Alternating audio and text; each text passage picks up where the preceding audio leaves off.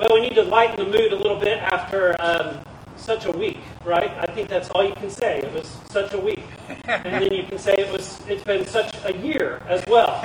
Um, but uh, we received our food pantry delivery from the food bank um, about ten days ago, and um, we're unloading two truckloads full of food, which has been our norm throughout uh, the past year. And uh, Bob Bell and I were, were commenting that there were a lot of pinto beans coming off the truck. Lots of pinto beans. And, and there were canned pinto beans. Normally we get them in bags and they're dry. This time they were in, in cans and they're, they're packed wet. And um, uh, we had two pallets full of pinto beans. So Bob and I went out to the truck and we said, hey, were these cheap or something? And he, the guy who was unloading them for us said, no, I think they're just giving them away. And I said, they're frijoles. ah.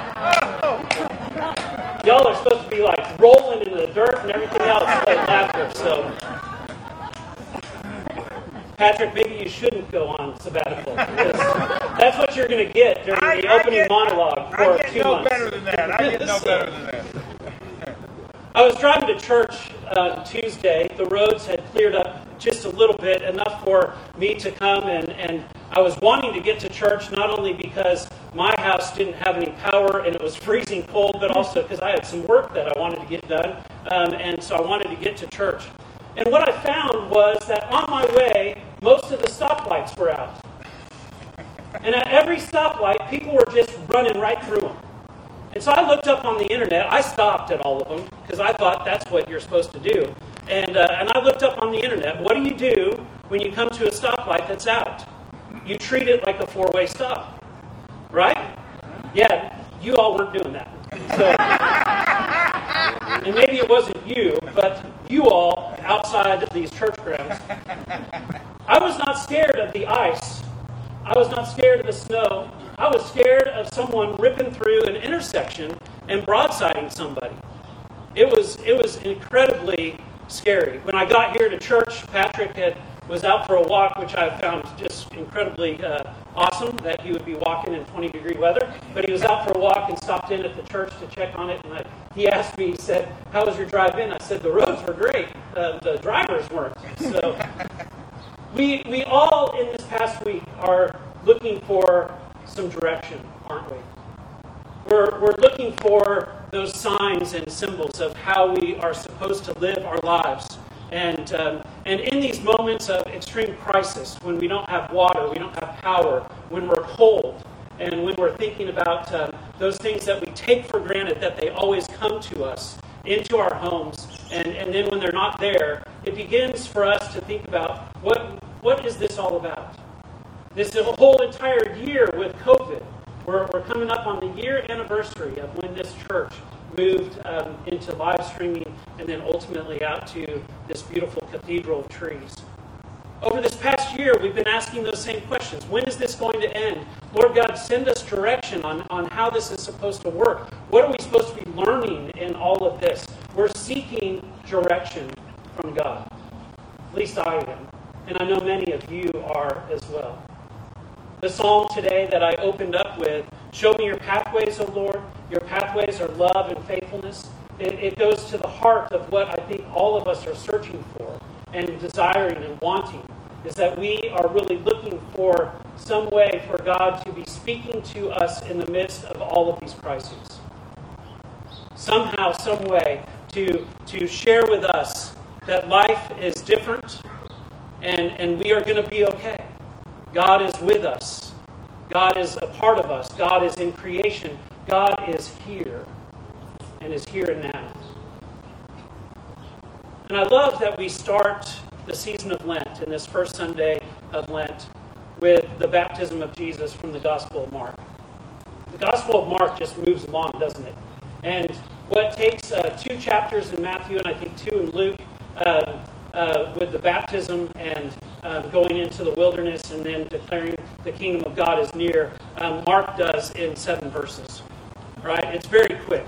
And so Jesus comes to John, he's baptized, he comes up out of the water, the heavens open up, God says, This is my beloved Son with whom I'm well pleased. The Spirit drives him into the wilderness. For 40 days he's there. He comes out of the wilderness, and then he declares, The Spirit of God is upon me. The kingdom of God is near. Repent and believe in the Lord. That's it. That's in a nutshell. My sermon's over, right? you only could hope.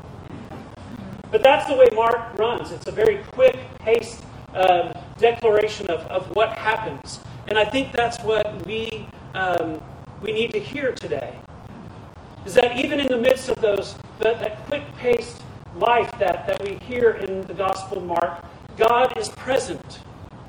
The beloved child of God, Jesus Christ, is declared and made known through the waters of baptism. God is revealed to all of humanity for all time in that moment. And then we we hear about Jesus being pushed into the wilderness where he is tempted um, to, to stray away from who he is. Yet he doesn't do that. And it's a, it's a way for us to see that, that even in the midst of our lives, that God has been, been declared Lord of our lives, we too will be tempted. We too will be driven into the wilderness. Some of us could actually say that that happened this week, or maybe throughout this past year. That wilderness and those temptations are great, yet with the Spirit of God in us and about us and around us, we can overcome those temptations. God is with us. God will drive us not only into the wilderness, but through the wilderness, and we will come out the other side being able to declare that the kingdom of God is near and that the love of God is real. And all of those things give us direction. They give us direction. And I think it moves that quickly because you know what? Life moves that quickly. Mark knows that the, the modern life that we live today moves quickly. Those temptations come, we've got to be prepared. When those temptations leave, we've got to be prepared to declare Jesus as Lord and Savior. And so, as I was thinking about it, I'm, I was thinking, you know, I need some directions. And I was thinking, well, I could make some neat metaphors related to stoplights or caution signs or yield signs or crosswalks and that kind of thing. But then I remembered back to when I was a kid, when I would walk to school, uphill both ways in the snow in Southern California, right? Global warming hadn't started yet, so you know there was no snow in Southern California. But my mom would always say, when you get to an intersection, you need to what? Stop, look, and listen. And then after you do those three things, then you go. right? And so stop, look, listen, go. That's what I want you to think about this Lenten season. Stop. Stop doing the things that, that pull you away from who God is in your life. Just stop them. That's my Lenten discipline. I'm going to try to stop those things that pull me away from having a right relationship with God. Stop, stop being um, snarky about things. Because that's really easy for me to do. Stop vilifying the other side, whatever the other side is. Just stop it. I think that's the, the reality of where we are in, in all of the things that we've experienced. It's, it's not worth it for us to point fingers one way or the other. It's, it's, it's time for us to stop and then to look, to look around. The folks that come out at Sidewalk Saturday to serve, the ministers of this church, they look. They look into the eyes of the people that come and they see Jesus. And they serve the people that come with compassion, dignity, humility, and love. We don't judge. We, we stopped that years and years and years ago. We don't point the finger and say, you know, the city of San Antonio should be taking care of you. We don't point the finger and say, well, if you would just do this, your life would be so much better. We just love. We look at each other in the eye and we love one another. And it is powerful to see. And it, it makes all the difference in the world. When we look at each other in the eye, we can then begin to listen to one another. And I think that is a lost art form in today's world. Civil discourse, the ability for us to, to talk amongst each other about difficult things, um, has really gone out the window, hasn't it? And so we are called in this season of Lent to learn how to listen once again. Listen to the heart of God at work in us. Listen to God's salvation at work in Jesus Christ. Listen to God's love and grace that is showered down upon every single one of us in this whole entire world. To listen to one another and the hurts and pains that we go through. Listen to the fact that some of us still may not have water, that some of us still may not have power. Listen to the fact that when we hear those things, we then must go. If you have water, fill a jug of water and share it with a neighbor who doesn't have water. That's happened all across the city. Stop, look, listen, and go. The greatest, I think, traffic movement that we could ever uh, ever capture is a faith movement of stop, look, listen, and go. All of this leads me to say that in this season of Lent, maybe we need to leave the idea that our life is transactional. I do this, you give me this, right? I put my ATM card into the, the machine and it, it spits out some money, right? It's a transaction. It's anonymous. It doesn't mean much. It, oh, it, it basically is I give you this and I get something back. We live in a transactional world, don't we? We, we live in that world. Capitalism is all about that. The more you work, the more you're going to get.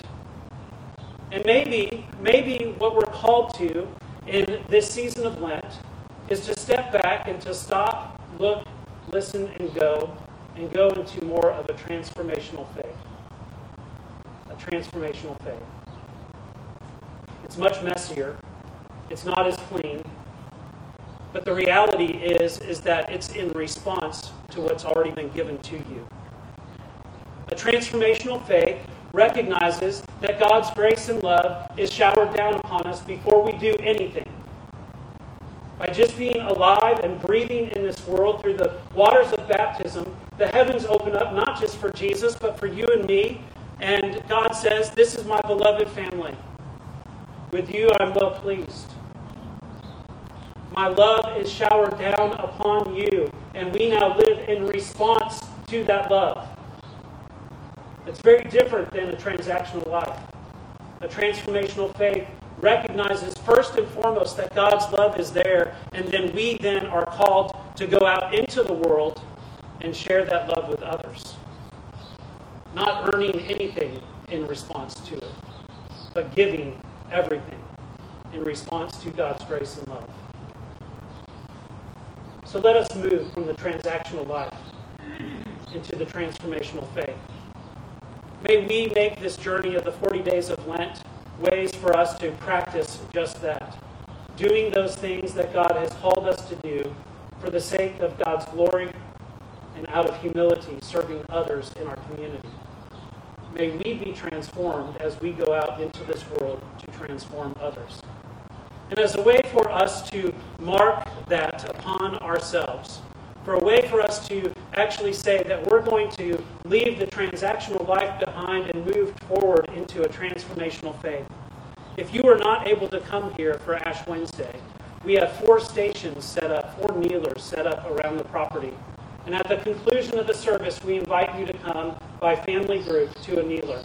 And one of the clergy will be there to mark the sign of the cross on your forehead in ashes, to mark that we are mortal, that we are sinful, and that through the grace and majesty of God in our lives, we will be able to stop, look, listen, and go. To leave behind the transactional life and move forward in God's transformation and love.